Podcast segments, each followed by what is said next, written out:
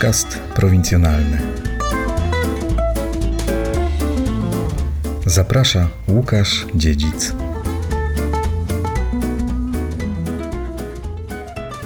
Dzień dobry. W 22 odcinku podcastu prowincjonalnego przenosimy się do Zatora w Małopolsce. Tym razem nie sięgam do mojego nagraniowego archiwum. Jest 8 marca 2022 roku. Od prawie dwóch tygodni instytucja, w której pracuję, czyli Regionalny Ośrodek Kultury w Zatorze, oprócz swojej normalnej działalności, oprócz warsztatów, koncertów, spektakli, zajęć dla dzieci i dorosłych, stała się punktem pomocy dla obywateli Ukrainy, którzy uciekają przed wojną. Ludzie przynoszą dary, my staramy się je jakoś rozdzielać. W dniu nagrania w gminie Zator, liczącej około 9 tysięcy mieszkańców, było ponad 500 uchodźców. Wśród nich Lilia, która przyjechała do Polski z Dominikiem, który ma 4 miesiące, oraz Dawidem, chłopcem w wieku przedszkolnym. Jej mąż Witali został i służy w obronie terytorialnej.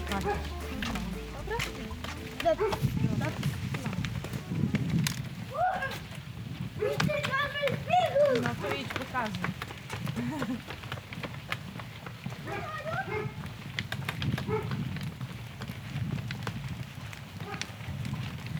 Już, już staram się troszkę wprowadzam język, żeby rozumiał. No i dzieci się szybko się aklimatyzują.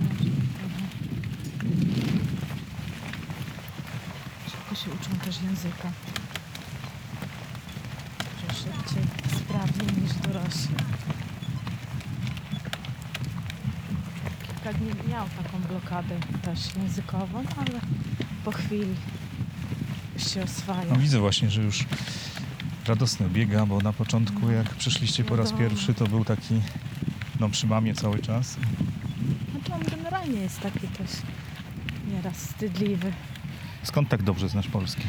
E, Pochodzę z e, rodziny polskiej. Babcia z pochodzenia jest Polką, mama. Babcia z mamą rozmawiały po polsku. Rodzina babci w latach 50. rodzeństwo. Wszyscy wyjechali do Polski w okolicach Kluczborga i Głubczyc. Tam to chyba Dolny Śląsk. E, Jedna, e,wu, e, jeden dziadek został po, ślub, po ślubie z babcią właśnie, no to, no to mama już była urodzona w, na Ukrainie. W Samborze, to jest województwo lwowskie. Idziemy sobie. E, Więc ję- język słyszałam od, e, od dziecka. Co prawda w domu nie rozmawiałam tak bezpośrednio, bo ojca mam Ukraińca, ale mimo wszystko słyszałam ten język. Zostałam okrzczona z siostrą w kościele. Uczęszczaliśmy na wszystkie sakramenty w kościele. Polski. Także tak, tak. Mhm. Kościół polski mamy duży, dużą parafię w Samborze. Kościół jest z XVI wieku. Parafia liczy około kilku tysięcy paraf parafian. Wioski jeszcze bliższe. W każdej wiosce też jest kościół. Także dosyć prężnie działająca parafia. No i też tak sobie właśnie uczymy się języka. Już w latach 2000 została założona polska szkoła, najpierw niedzielna, wieczorowa, sobotnia, że w tej chwili dość prężnie działa. Także mamy po klasach językowo, mamy przedmioty. Każdy może e, sobie się zapisać do tej szkoły, nie tylko nasi parafianie, Polacy, e, ale też Ukraińcy, też dużo jest, dużo mamy takich uczniów. Mhm. Po ukończeniu tej szkoły sobotniej języka polskiego zdam na studia do Polski. O, I co studiowałaś? E, Stomatologię na Uniwersytecie Jagiellońskim. To był taki system za- zachęcania e, osób rodaków spoza granicy Polski, z Kazachstanu, z Białorusi, z Ukrainy na stypendium. Że Czy jesteś lekarzem stomatologii? Tak, lekarz dentysta. Jak wyglądało twoje życie przed 24 lutego tego roku? E, No fajnie wyglądało. E, Dwójka dzieci na wychowawczym. Opiekuję się dziećmi, gotuję, sprzątam, mąż w pracy. Już jakieś tam plany, żeby wrócić do pracy, do, do zawodowej. No a tu nagle w jednym dniu wszystko się zmienia, stoimy pośrodku pokoju i nie wiemy, czy mamy się pakować do piwnicy, czy uciekać. Że tak to wyglądało. To miejsce, w którym y, mieszkałaś, z którego przyjechałaś do Polski, jak wygląda teraz? W tej chwili jest spokój i był spokój. Yy, Tam yy, akcji żadnych wojennych na szczęście nie ma. Także w- rodzina, wszyscy moi są bezpieczni, zdrowi, żywi. No a znajomi niestety w różnych miejscach Ukrainy nie są w takiej sytuacji komfortowej, że tak powiem. Że z- z- zdwaniamy się, kontaktujemy się. No, róż, różnie jest. Niektórzy siedzą w piwnicach, niektórzy gdzieś tam w drodze próbują e, gdzieś się przemieszczać albo wewnętrznie w kraju, albo za granicę, w każdym kierunku, gdzie mają szansę. Mm, Mąż też został w domu, broni domu. Syn w pierwszej dobie po wyjeździe, jak staliśmy w kolejce w samochodzie, chyba zaczął uświadamiać, co się dzieje, no i zapytał, czy, czy już nasz dom spłonął. Także niestety. Ale jest Mąż jest, y, mąż jest w wojsku, w obronie Nie, terytorialnej. Nie, nie. W obronie terytorialnej, gdzie na miejscu działa humanitarnie, bo mamy też taki duży oddział kultury polskiej e, w Samborze. I, no i też, też tam pró- próbują pomagać jakieś dary, także takie rzeczy potrzebne. Jeżeli jest potrzeba pomocy, to oczywiście chętnie służy. Jak wyglądała twoja podróż y, y, do Polski? Sambor to nie jest tak daleko od granicy chyba. Sambor to jest około 50 km od Przemyśla. Mamy nawet bliżej do Przemyśla, jeżeli nie, nie liczyć przekroczenia granicy. Bliżej niż, niż do Lwowa, bo do Lwowa mamy 70 parę kilometrów. Drogą e, sam, a je- jeżeli się jedzie autem, drogą samochodową. Mm, No staliśmy w kolejce, że tak powiem, y, długością 15 kilometrów. Zajęło to od końca y, kolejki do przejścia granicznego około półtorej doby. Także w takich warunkach, no niestety, jedzenie, picie to to było ze sobą. W termosach wszystkich, co były w domu. Niestety jakaś tam butelka jeszcze zapasowej wody najbliższe, a że przejście graniczne jest w takich, takiej miejscowości bardzo małej, tam nie ma nawet za dużo sklepów. No a w tamtej chwili to, to sklepy już były niestety, nie dało się nic porządnego kupić. Także no, głodni nie byliśmy, nie narzekam. Mm, A już y, z, po stronie polskiej to czekali Polacy, znajomi, którzy oferowali swoją pomoc. Y, Spotkali nas, przewieźli samochodem już tutaj do miejsca zamieszkania. A jak trafiłaś do Zatora? Dlaczego akurat do Zatora? E, Bo mamy znajomych, e, z którymi się przyjaźnimy. Mąż już od ko- około 20 lat ma znajomego, który tutaj pochodzi też spod Zatora, z bliższej miejscowości, mniejszej. Tak, tak czas do czasu utrzymywali kontakt, e, kontaktowali się, dzwonili do siebie i oni chyba jedni z pierwszych zaproponowali pomoc. Kiedy dopiero coś tam usłyszeli, e, w wiadomościach w Polsce i jeszcze nie byli pewni, czy to w ogóle prawda. Już dzwonili i już, już wręcz prosili, błag- błagali, żebyśmy się pakowali do nich.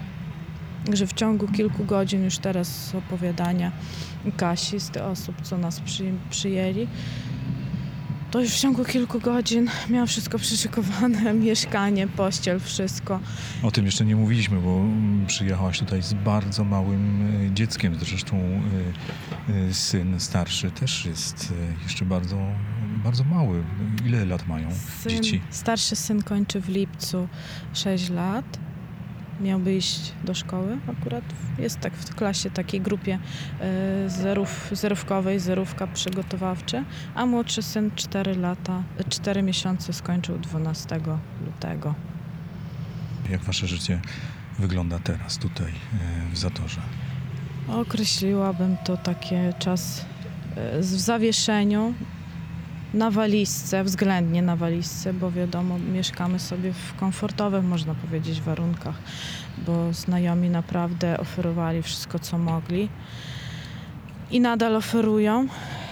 Mm, No ale to taki czas, że po prostu człowiek nie wie, nie jest w stanie zaplanować nic. Nie wie, nawet w momencie wypełniania dokumentów tutaj zgłoszeniowych jest zapytanie, czy zgłaszamy się o, na krótki termin pobytu, czy na dłuższy. No to jest taka chęć powrotu do domu, że, że nie ma mowy, nie, nie wpisuje nawet długi pobyt, tylko krótki. Mimo, że mam wszystkie warunki i Polska oferuje bardzo dużo, dużo wa- warunków i ułatwień, że rodziny, które będą chciały, będą chyba mogły no, zostać i tutaj zamieszkać, jakoś się osiedlić i, i spróbować może lepszego życia, bo, bo niektórzy nie mają do czego wracać niestety. Ja akurat, ja jeszcze mam w tej chwili dom, rodzina, a niektórzy nie mają w ogóle już nic, bo niestety mieszkanie czy dom został zrujnowany. W tej chwili w Zatorze, według takich oficjalnych danych, ale one mogą się różnić od e, tych danych prawdziwych, e, przebywa około 500 obywateli Ukrainy. Masz z nimi kontakt, rozmawiasz z tymi, którzy tutaj do Zatora dotarli? Co mówią? Wszyscy mają praktycznie te same problemy. Tak, kontaktujemy się właśnie dzięki ośrodkowi kultury waszemu. Tam się poznaliśmy i każdy ma ten sam problem. Gdzie, gdzie zamieszkam w tej chwili i, i co I na dalej? i na jak I długo? na jak długo? Na jak długo, dokładnie. Bo to też nawet każdy, jak coś sobie załatwia, jakiś pobyt, też nie jest w stanie odpowiedzieć osobie wynajmującej. Nikt nie wie. Każdy, każdy się boi, każdy jest niepewny y, jutrzejszego dnia i to jest chyba najgo, najgorsze w tym wszystkim. A skąd, skąd czerpiecie informacje o tym, co teraz dzieje się e, w Ukrainie? Czy przez telewizję, czy przez jakieś takie e, prywatne kontakty? Y, Ze wszystkich możliwych. Telewizja polska, telewizja nasza, ukraińska. Zrobili na YouTubie program, jak non-stop nadaje, internetowo. Znaczy telewizyjnie też próbują utrzymać ten kontakt i y, sygnał telewizyjny. Niestety, z tego co wiem, to y, mają tam problemy. Internetowy jest, y, także mamy całodobową informację z różnych kanałów i oczywiście rozmowy prywatne, kontakty. Dzwonimy, piszemy ze wszystkimi znajomymi, bo jest dużo znajomych właśnie, co nie mogli wyjechać, nie mieli szans nawet mm, z, gdzieś z terytorium właśnie tych nawet miast obleganych. Ty znasz Polskę, uczyłaś się tutaj, jesteś z polskiej rodziny, z, z rodziny z polskimi korzeniami. A co mówią y, ci, którzy są tutaj po raz e, pierwszy? Bo takich jest tutaj bardzo dużo. Bardzo dużo i nie rozumieją języka. Na pewno podejrzewam, że nawet by w życiu nie pomyśleli, że, że akurat do takiego kraju tutaj przyjadą. Dla części na pewno to jest e, szansa wyjechać za granicę. Na szczęście czy, czy niestety, bo, bo nie każdy miał ochotę, a jest dużo osób, które, które marzą o tym po prostu od wielu lat. Dlaczego? Szukałem lepszego życia, jak, jak chyba każdy, każdy człowiek. To tak źle jest, y, czy było w Ukrainie? Nie jest tak źle, tylko wiadomo, jak to się mówi, to wszędzie lepiej, gdzie nas nie ma. Także niektórzy to zrozumieją, bo pracować trzeba wszędzie. Wszędzie są obowiązki, wszędzie, y, wszędzie mm, musisz wziąć pod uwagę stosunki międzyludzkie. nikt ci nie, nie da nic za darmo, bo każdy, każdy ma jakieś potrzeby. Wiadomo, że dobroć ludzka, ale mimo wszystko dobroć ludzka też, też ma jakieś tam granice. I to, co Polska w tej chwili oferuje, to mm, na to patrzy cały świat. Na to patrzy cały świat i, i to jest też taki wzorzec i na pewno wpis w historii o pomaganiu. O takim e, pokazaniu, że można. Mimo wszystko. Mimo nawet, że nie zarabiam dużo, że nie mam dużo, ale mm, przecież pomaganie to nie tylko danie jakichś takich rzeczy materialnych, tylko takie wsparcie słowne, rozmowa, które bardzo są ważne w tej chwili. Tylko właśnie jest problem ten językowy, bo kiedy Polak chciałby sobie porozmawiać z taką osobą, a niestety jest ta bariera językowa. Ale dam No ale radę. większość e, z nas, osób, które kończyły powiedzmy szkołę m, podstawową w latach 80., zna język rosyjski, tylko no, z tego co zauważyłem, nie za bardzo wszyscy chcą mówić po, po rosyjsku przez to, że to Rosja jest agresorem, że to Rosja teraz e, czyni dużo złego.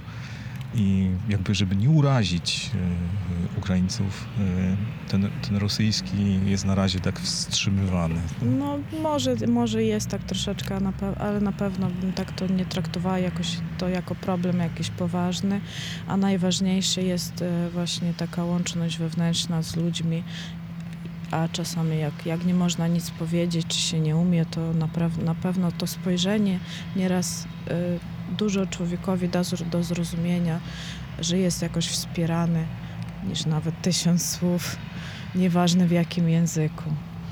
Wszyscy też są nie tylko w Polsce, ale może w Polsce w sposób szczególny, bo jakby wydaje mi się, że my wiemy, czym jest Rosja. Może lepiej niż y, mieszkańcy innych krajów. E, Tutaj w tej wschodniej części Europy jesteśmy pod wrażeniem e, tej walki, która e, teraz tam się gdzieś rozgrywa. To, co robią mieszkańcy Ukrainy, z jakim zapałem, entuzjazmem biorą w obronę swoją ojczyznę. To jest coś niesamowitego. Nie wiem, czy nie jestem w stanie sobie tego wyobrazić. Mam nadzieję, że nigdy nie będę postawiony w takiej sytuacji, sytuacji obrony własnego kraju, ale to jest coś niesamowitego. Dokładnie, też się zgadzam z tym i, i właśnie te, te sytuacje, kiedy y, kobiety wyszli na mm, manifest naprzeciwko osób y, z bronią, kiedy strzelają w powietrze i, i grożą, że, że no zaraz będzie naprawiona ta broń w waszą stronę albo przed y, kolumną tan, tanków. No są odważni, szalenie odważni ludzie. E, Właśnie zastanawiałam się na ten temat, czy to już jest taka desperacja, czy, czy odwaga. Myślę, że chyba jednak odwaga. Że jestem bardzo dumna z, z, z ludzi i oby tak dalej, e, ale najważniejsze, żeby, żeby to miało jakiś, e, nie jakiś, tylko pozy- pozytywny efekt. Rozmawiałem też y, z jedną y, z dziewcząt z Ukrainy i ona powiedziała, że dwa, dwa, trzy lata temu za prezydenta to by tam nikt nie dał złamanego grosza, że to komediant taki był, E, a teraz powiedziała, że 99% pójdzie za nim w ogień. Ma, mają, ma, na pewno teraz ma y, dużo większe wsparcie, no ale właśnie tak, y, to tak Ukraińcy tacy są, że, on, że, że, że my tak troszkę jakby tak w takie skrajności. Jeżeli już tak lubimy, kochamy, no to na, na, na całego. Nienawidzimy też na 100%. Y, Miał wsparcie to te, te 70 parę y, procent. No teraz tak mówią, że jest 90, może, może i tak, oby, ale tak czy inaczej mm, miejmy nadzieję, że będzie miał e, szansę zmienić historię. Tego mu życzę szczerze. I to oczywiście to już moje takie własne przemyślenia, że chyba nikt z tych wcześniejszych no to chyba by nie dał rady tyle zdziałać, co, o, co y, prezydent Zeleński teraz w ciągu tych ostatnich 12 dni, 13 już dzisiaj 13 dzień. dzień. Nie będziemy mówić o tym, nawet nie, nie śmiem zadać takiego pytania, co będzie dalej, bo tego chyba nie wie, nie wie nikt. Wszyscy byśmy chcieli, żeby ta wojna skończyła się jak najszybciej, żeby było jak najmniej e, ofiar. E, ale dziś dzień szczególny, dziś 8 dzień marca. Jak wygląda 8 marca na Ukrainie? Yy, Znaczy do To wojny... jest święto państwowe. Y, Tak, jest święto państwowe, mamy wolny. Mężczyźni składają życzenia, ale też my kobiety też matkom składamy życzenia, siostrom jedna drugiej. Zawsze życzymy tego takiego szczęścia żeńskiego. Wiadomo, każda kobieta to sobie jakoś tam inaczej rozumie. A w tej chwili, no to wszystkie dziewczyny proszą o kobiety, proszą o, mm, o wygraną i mówią, że już nawet kwiatów nie potrzebujemy. Że od wojskowych właśnie taki prezent chcą. Tak jak mówiłem, nie będziemy mówić o tym, co się będzie działo, nie będziemy tu próbować nawet zgadywać. Ale jedno pytanie takie na koniec naszej rozmowy e, ci zadam. Jak myślisz, co będziesz robić za rok 8 marca? Jak będzie świat wyglądał za rok? Na pewno nie będzie tak samo. Na pewno nie będzie tak jak nawet w czasie pandemii. No właśnie. Niestety nie, nie, nie umiemy sobie tego wyobrazić. Oby nie gorzej. Oby nie gorzej, oby w, oby w pokoju. I w Polsce, i na Ukrainie, i wszędzie w świecie. Tego sobie życzę, to tego życzę wszystkim. Żeby był pokój żebyśmy nie musieli właśnie takich rozmów toczyć, a świętować 8 marca. Teraz coś z dziennikarskiej kuchni. Byłem przerażony, kiedy odkryłem, że każda redakcja zawsze przygotowana jest na śmierć wielkich i znanych postaci tego świata. Skrzętnie gromadzone materiały przechowuje się w katalogach i czekają na swoją kolej. Jestem przekonany, że na wielu redakcyjnych dyskach utworzone są już katalogi z nazwą Zeleński oraz Putin. Mam nadzieję, że z materiałów z tego pierwszego katalogu redakcje skorzystają, kiedy prezydent Zeleński ogłosi zwycięstwo i koniec wojny. A z tego drugiego, no cóż, głęboko wierzę, że kiedy spotkam się z Lilią za rok, 8 marca 2023 roku, świat będzie choć trochę przypominał ten sprzed wojny, a na pewno będzie na nim o przynajmniej jednego zbrodniarza mniej. Zazwyczaj w tym miejscu proszę o wsparcie podcastu. Tym razem proszę o pomoc obywatelom Ukrainy, którzy przyjechali do Zatora.